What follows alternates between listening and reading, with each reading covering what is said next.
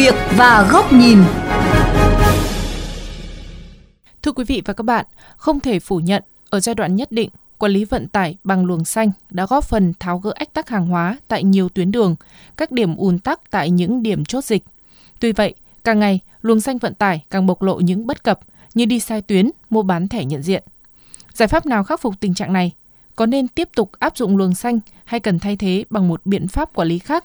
Phóng viên Quách Đồng đề cập trong chuyên mục Sự việc và góc nhìn ngày hôm nay.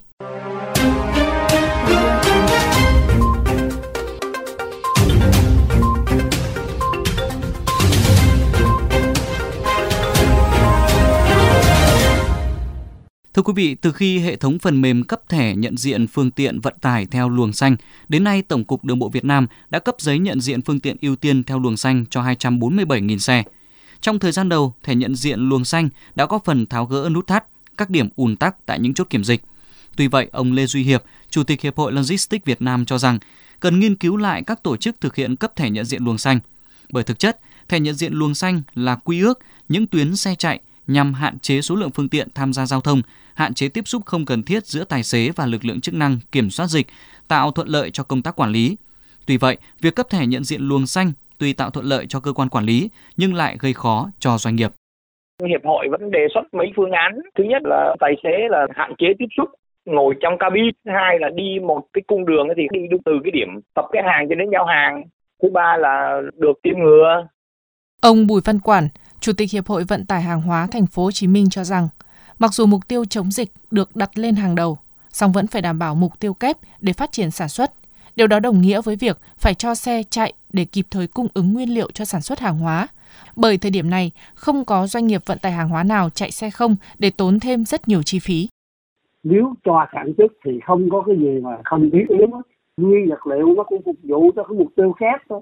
Nếu một cái đơn vị mà bị phong tỏa nó không được sản xuất thì xe nó chạy vô đó để làm cái gì? Ai muốn nó đâu mà nó chạy. Cho nên cái luồng xanh này nó chỉ làm cho cái doanh nghiệp khó khăn thôi. Đồng tình quan điểm này, ông Nguyễn Văn Quyền, Chủ tịch Hiệp hội Vận tải ô tô Việt Nam cho rằng không cần thẻ nhận diện luồng xanh, phải cho các loại hàng hóa lưu thông bình thường bởi việc chống dịch chủ yếu kiểm soát việc lây nhiễm dịch qua người lái xe. Như hiện nay, việc quy định luồng xanh vẫn hạn chế và làm ảnh hưởng lớn đến hoạt động vận tải. Dẫn ví dụ về phương tiện vận chuyển từ thành phố Hồ Chí Minh ra Lạng Sơn hoặc Hải Phòng, nhưng chiều về họ có thể nhận một container hay một chuyến hàng bất kỳ và có thể điểm đến không nằm trên lộ trình luồng xanh đã đăng ký.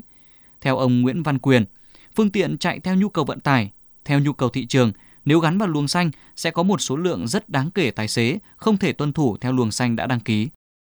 Ở những khu vực không thực hiện chỉ thị 16 á, thì để cho thị trường phát huy vai trò đưa ra cái nhu cầu vận tải và người vận tải là đáp ứng được càng nhiều cái nhu cầu thị trường thì nó càng phát huy hiệu quả của hoạt động vận tải và hoạt động kinh tế nó càng gần với điều kiện bình thường hóa thì cái đó nó càng tốt hơn. Dù chưa có thống kê chính thức, song Đại tá Nguyễn Quang Nhật, trưởng phòng tuyên truyền Cục Cảnh sát Giao thông cũng cho biết, rất nhiều trường hợp chủ phương tiện lợi dụng xe được cấp thẻ nhận diện luồng xanh, sau đó chở người để thu tiền, chở hàng hóa không rõ nguồn gốc, đi không đúng luồng tuyến đã đăng ký, bị phát hiện và xử lý. Tức là những cái đối tượng mà lợi dụng mùa dịch lợi dụng cái việc luồng xanh để để vận chuyển người vào và ra vùng dịch, vận chuyển hàng cấm thì lực lượng cảnh sát thông cũng kiên quyết tập trung và xử lý. Các ý kiến cũng cho rằng giá trị của luồng xanh là điều đã được thừa nhận, song mọi giải pháp khi đưa ra đều cần xem xét trên nhu cầu thực tế, có thể linh hoạt điều chỉnh cho phù hợp với mục tiêu tối thượng là vừa đảm bảo an toàn phòng dịch, vừa khơi thông vận tải hàng hóa, giúp cho chuỗi sản xuất không bị đứt gãy.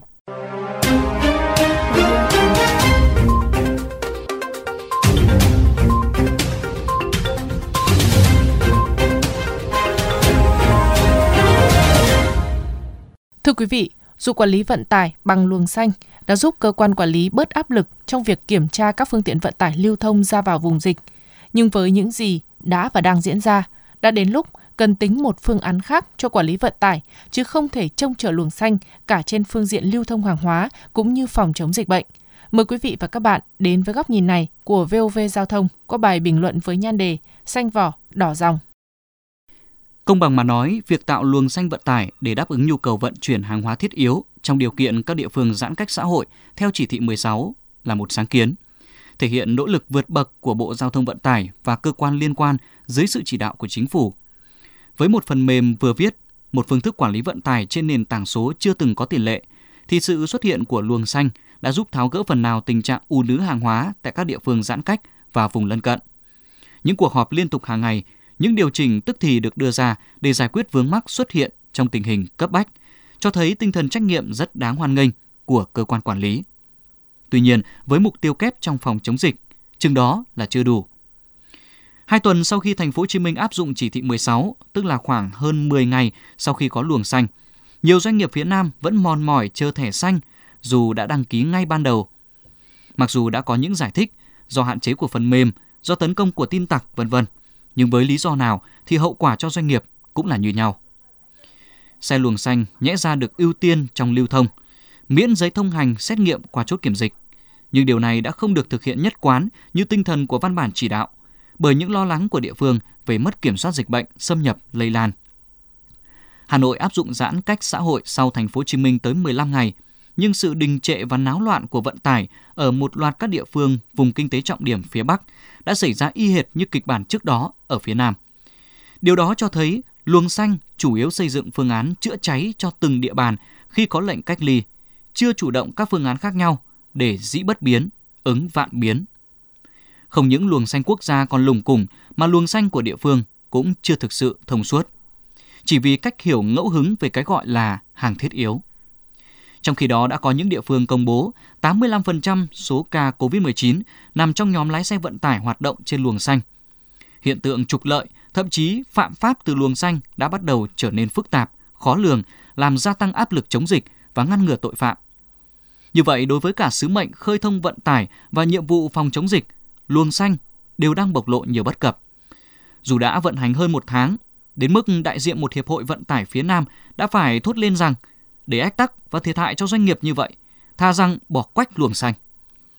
Chưa kể nếu đề xuất bỏ danh mục hàng thiết yếu, chỉ quy định hàng cấm chở, luồng xanh lại càng không có lý do để tồn tại. Vì thế giờ là lúc nên nghĩ sớm về một phương án khác để đáp ứng đòi hỏi của quản lý vận tải trong điều kiện dịch bệnh còn có thể kéo dài. Ở đó nên giao quyền và trách nhiệm cao nhất cho doanh nghiệp, chứ không phải các chốt kiểm dịch để tự quản lý sức khỏe của người lái xe, tự bố trí các phương án từ lưu thông đến bốc xếp sao cho giảm thiểu nguy cơ, đảm bảo an toàn vận tải và coi đó là điều kiện quyết định để doanh nghiệp được phép hoạt động. Khi trách nhiệm chống dịch gắn với cơ hội tồn tại và phát triển của doanh nghiệp, doanh nghiệp sẽ tự giác thực hiện. Các trụ cột của thị trường được duy trì để đảm bảo cân bằng ở mức độ cho phép, không làm gia tăng đột biến nhu cầu ở một vài địa phương giãn cách, dẫn đến tăng áp lực vận tải. Lực lượng chức năng cũng không cần căng mình kiểm soát. Khi đó, luồng vận tải tự khắc sẽ xanh, chứ không phải chỉ xanh vỏ mà vẫn đỏ dòng.